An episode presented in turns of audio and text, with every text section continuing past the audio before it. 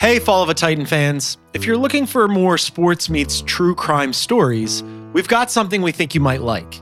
My name is John Gonzalez, host of Sports Illustrated Weekly. On our podcast, we go deep into the most fascinating stories in sports, like this one we're about to play. We'll be dropping some of our favorite true crime stories in this feed coming up, so if you like what you hear, please subscribe to Sports Illustrated Weekly, available wherever you listen to your favorite podcasts. We'll also put a link in the description of this episode. Thank you, and we hope you enjoy this story.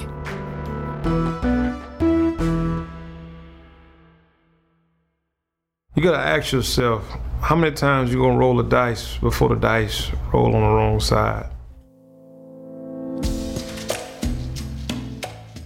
Billy Henderson circling the Miami International Airport. This little mission right here make everything else that I ever done look like Mickey Mouse targeting a baseball player. They referred to him by the code name of Baby J. The initial plan is to grab him at the airport. It's about 1217. Um, they should be here any moment now. Five minutes of every mission determine success or failure. That is the bus. The target is over there, the green bus. That is it. Minute four. I also got my nine millimeter. Okay, now we're down to three minutes. It's a very dirty business and it's a scary business. Two minutes left now. Go, go, go, go, go, go! We're gone. One minute left. Jesus, how did that happen? When I seen him, we made eye contact, he already knew. He already, he already knew what time it was. My name is Greg Bishop, and I'm a senior writer with Sports Illustrated. And a few years ago, I was introduced to a group of people whose job is to help athletes defect from Cuba. First, I should give you a little background on the characters. Let's start with Jo Hastings. She is the mastermind of the operation Eastern Airlines flight attendant. Then I moved over to American Airlines for 27 years. I flip houses. I opened up a restaurant. It's delicious Habana Cafe in Gulfport. Cream cheese flan recipe that'll blow your mind. And if a kid calls me from Cuba, I'll try to help them as much as I can. Oh, and I forgot, I, am a published author too. I've had an interesting life and I, I wouldn't change anything.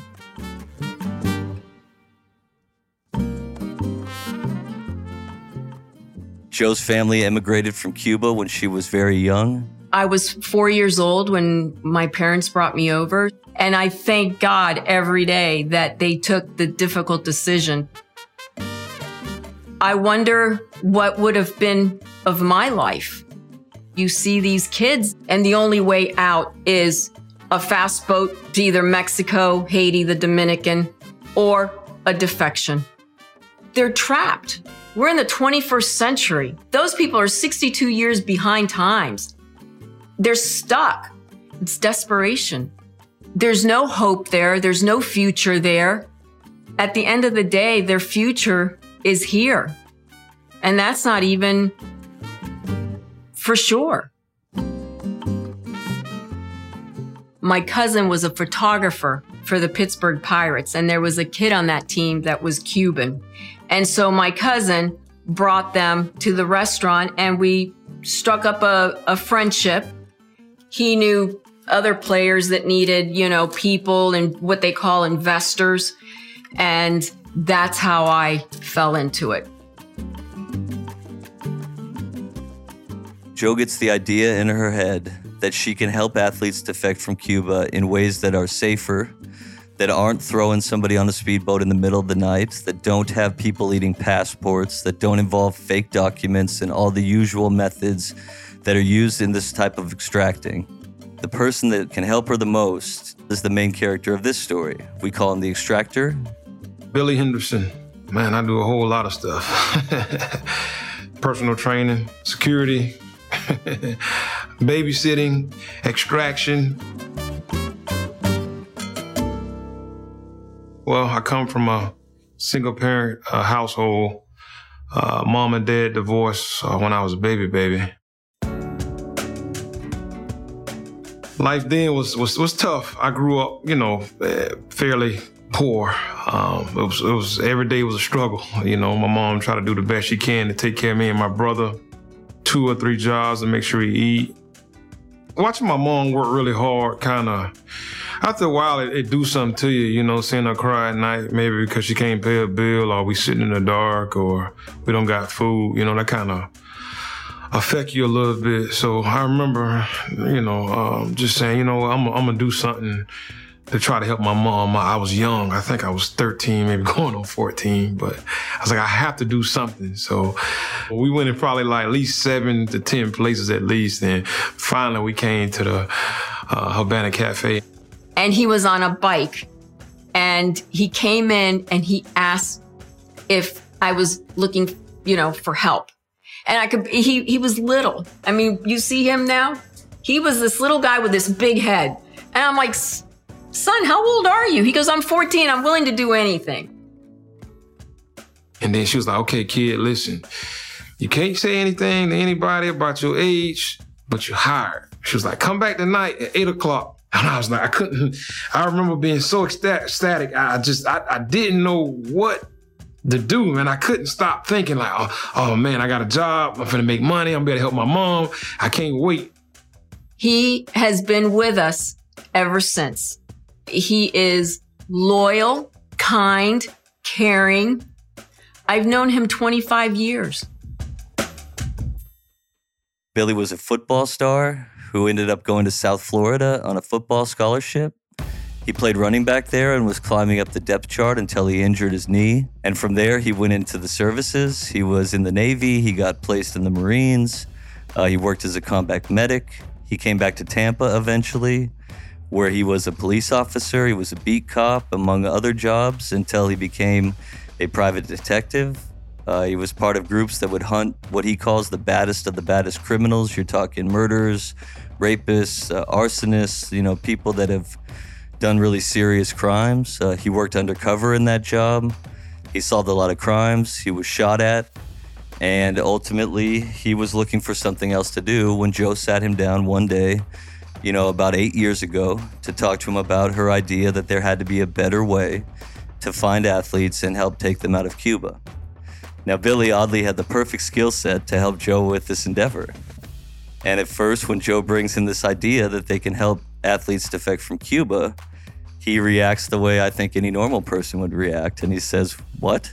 That's not gonna happen, man. It's not just like that. You know what I mean? You just can't go down there and, and get somebody. And I was like, What you want me to do? Like, get a helicopter and throw down a ladder and, and, and try to get the boy? And she was like, Yeah, maybe. I was thinking like, okay, hey, listen, what if I get caught, uh, or or what if you know I get hurt, or what if a, lot, a bunch of different what ifs. But then I started to think, I said, you know what, man, sometimes in life you got to take a chance, and for me, like taking the chance is actually like living life, because I feel like if you're not taking the chance, you're not you're not living, you're living in the box. And I was like, you know what, why not? Let's let's do it. Let's roll the dice, you know.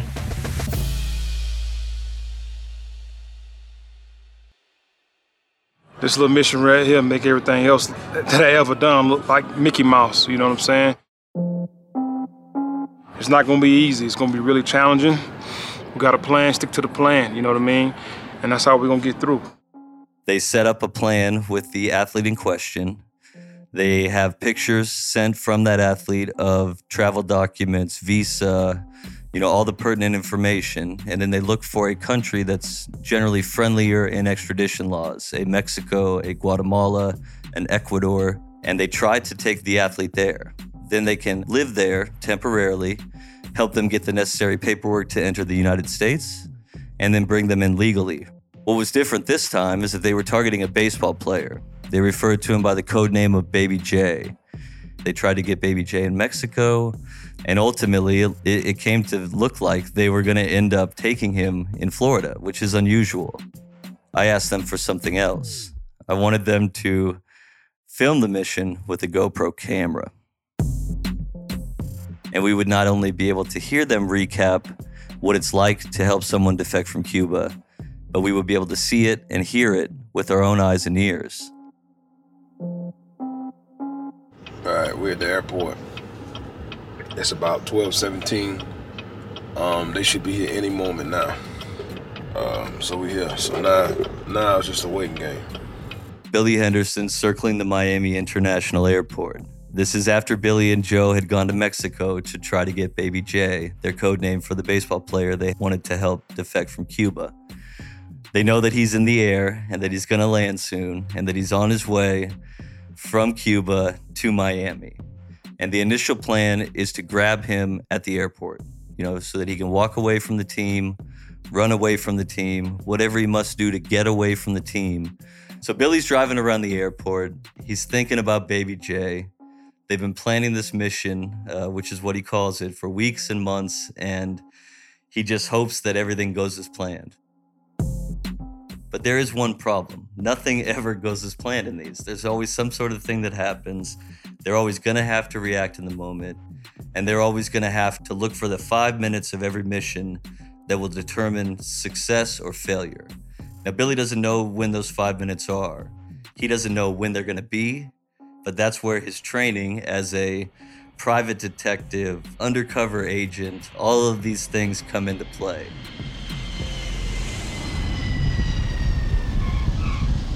And so that's when the plane starts to come down in Miami. And here we go. Another caper is beginning.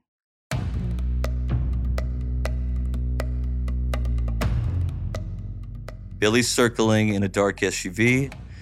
Joe is inside, and she's waiting with a group of Cuban fans who are downstairs at baggage claim.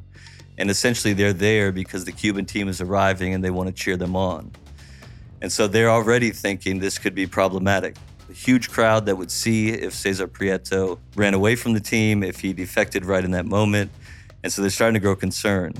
It gets even worse when the uh, Cuban team does not come out in baggage claim, but in the arrivals area. And someone happens to notice this. And all of a sudden, we hear this yelling the Cuban team is up here, the Cuban team is up here. There's some screaming and shouting. And all of a sudden, this entire crowd of reporters and TV cameras and Cuban baseball fans and Joe Hastings, who's hiding in a wig and flip flops all disguised, has to run upstairs because that's where the Cuban team is. So already this looks like it's not going according to plan. Man, they're good, the fucking communists. That is the bus. The target is over there, the green bus. That is it. So the GoPro camera is on and the terminal's packed, and Billy makes a split decision right in that instant. We can't do this at the airport. We're gonna have to do it at the hotel. You see him? We're gonna get him at the hotel. But there they are. I don't know if I can get any closer. Now, the Cuban national team was staying in West Palm Beach. So they start following the bus with the Cuban national team. And at one point, Billy notices and Joe notices another agent that regularly signs Cuban players was doing the same drive they were. So they know they're going to have company. Jaime Torres. Jaime's after baby. That's Jaime. Get behind him. And they know they need to get to this hotel and get him that day, or else they might lose out on all the work they'd done to get him over here. And so they decide that they're going to go to the hotel. Now, what they needed was for someone to block the exit. There's only one way in and there's only one way out. So Billy makes a couple really critical decisions right in that minute. The first is that they're going to take Baby J, they're going to help him defect right that day at that hotel. He figures that they'll be at their most vulnerable right when they arrive.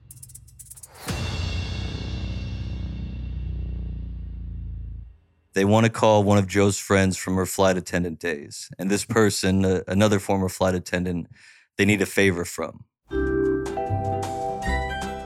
They want the friend to block the exit of the alleyway so that they can go out the entrance. Billy has decided it's going to be easier to point his car toward the entrance because people won't be expecting him to go that way, and the bus itself won't be blocking the alleyway.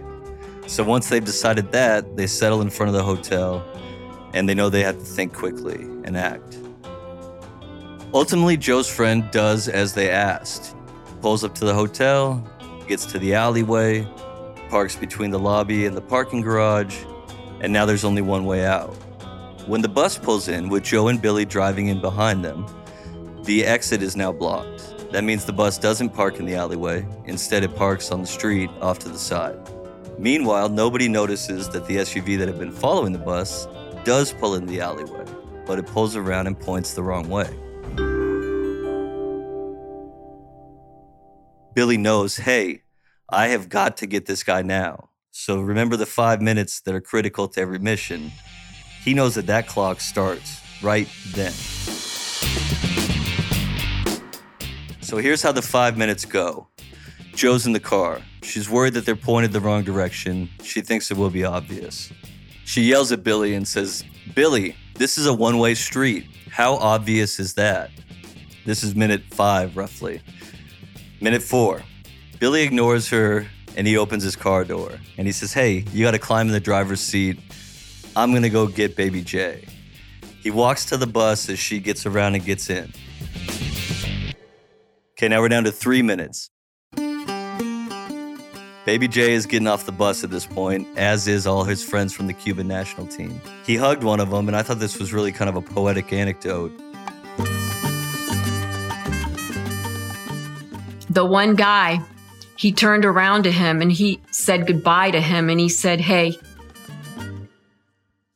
he took out like a hundred Cuban pesos and he goes, I won't be needing this anymore. He says, I want you to have it. He looked at him and he said, Go. I wish I would have done what you are about to do. I wish I would have done it when I had the opportunity. They all know. They all know. So there's about two minutes left now. Baby J is lingering on the fringe of the group of Cuban baseball players. He's sort of near the lobby and sort of near the alleyway. And Billy makes sure to make eye contact with him. He wants a quick and stern look so that they're clear. I'm Billy. I'm Baby J. This is about to happen. It gotta be now. That's what I kept thinking. Let's go. It's go time, man. Yeah. That's what I like right here. Come on. Bring it. Baby J nods at him. He nods back. And it's really, really, really about go time. One minute left. Baby J is sprinting. He's running away from his teammates and toward Billy. In fact, he ran so fast that he ran into Billy's back on the way to the car. Matter of fact, man, I think the kid was so scared and nervous, man, because I had a little, I had just a little bit of head start on him, and he ran me down and pushed me in the back, man. but that little run, man, was a representation of for everything that he could have wanted. So I can imagine what he was thinking. You know, he probably was thinking, man, I'm running for my life, for my freedom, for my future, and everything else. In that moment, all that came together in that moment. Just that little 10 second window of just that changed his whole future. Eventually, they separate, they make it to the car, and they both climb in. And it happened so quickly and so early into the journey of the Cuban national team that basically people in Cuba couldn't believe it. They were like, this is the fastest defection in the history of Cuban athletes defecting. Go, go, go, go, go, go! Billy looks in the back seat as Joe screams, We're, We're gone. gone." And Billy turns and looks at him and he sees Baby J smiling. He's free, and Cesar Prieto is now ready to begin a baseball career in the United States. Jesus, how did that happen? When I seen him, we made eye contact. He already knew. He already, he already knew what time it was. After the adrenaline and everything wears off from these incredible missions, now they have a Cuban athlete to take care of. And while the Hastings take care of the expenses and the paperwork, Billy becomes something of a minder. He's a chef, he's a trainer, he's a chauffeur, and this is where Billy's existential crisis comes in. He knows that he's taking a lot of risk. Joe knows that she's spending a lot of money. And so far, they haven't quite had a guy that reached the level of stardom that all wanted. But there is something, always, that brings them back. It's really just an interesting story to me because it sort of looks at the duality of being a real life superhero. Because on one hand, you're doing something that few human beings in the world could ever do. Your life is exciting, there's adrenaline, there's impact, and yet at the same time, I think it's kind of sad because you're taking all this risk and you're making all this change, And yet, your own life, Billy's own specific life, isn't exactly what he wants. To me, there's a gap there that he must close. I've talked to him in the weeks since. Cesar crushed it in high A ball for the Orioles. He ended up getting promoted to double A, where he's playing for the Bowie Baysox. Billy is living with him. Joe is running her restaurant. Billy insists that he's done, that this is it, that he's not going to do it again. But I do wonder if there's not a future for him and Cesar. If uh, Cesar doesn't make him some sort of manager, security guard, uh, YouTube filmer, because the two seem to have a really strong bond. And they're still together many months after Cesar was able to uh, defect from Cuba and begin his career as a professional baseball player in the United States. So I think what, what connects these two guys is humanity, you know, um, being able to help people and help each other under really difficult conditions, being able to see in someone who's not like you at all some things that you see in yourself. And to me, that's kind of the core of it this um, superhero who can be sad and can be happy, and this baseball player who's about to embark on a life that looks like it could be pretty bountiful. And what they share is a humanity and a faith in each other that I think overshadows all the concerns and all, all the risk and everything else that they've done and taken. I think as human beings, we get so stuck on me, me, I, I, I, you know. Sometimes we gotta get outside of that and you gotta you gotta help somebody. You know, that's that's pretty much what I've been doing all my life, you know. Part of my professional career is, is help people military, police officer, being on a team, you know, playing football. You know, you assist, you you help your teammates out. The number one thing is is, is help, help somebody. Greg Bishop is a senior writer for SI. You can read his article about the Cuban extraction caper on SI.com. We'll post a link in our show notes.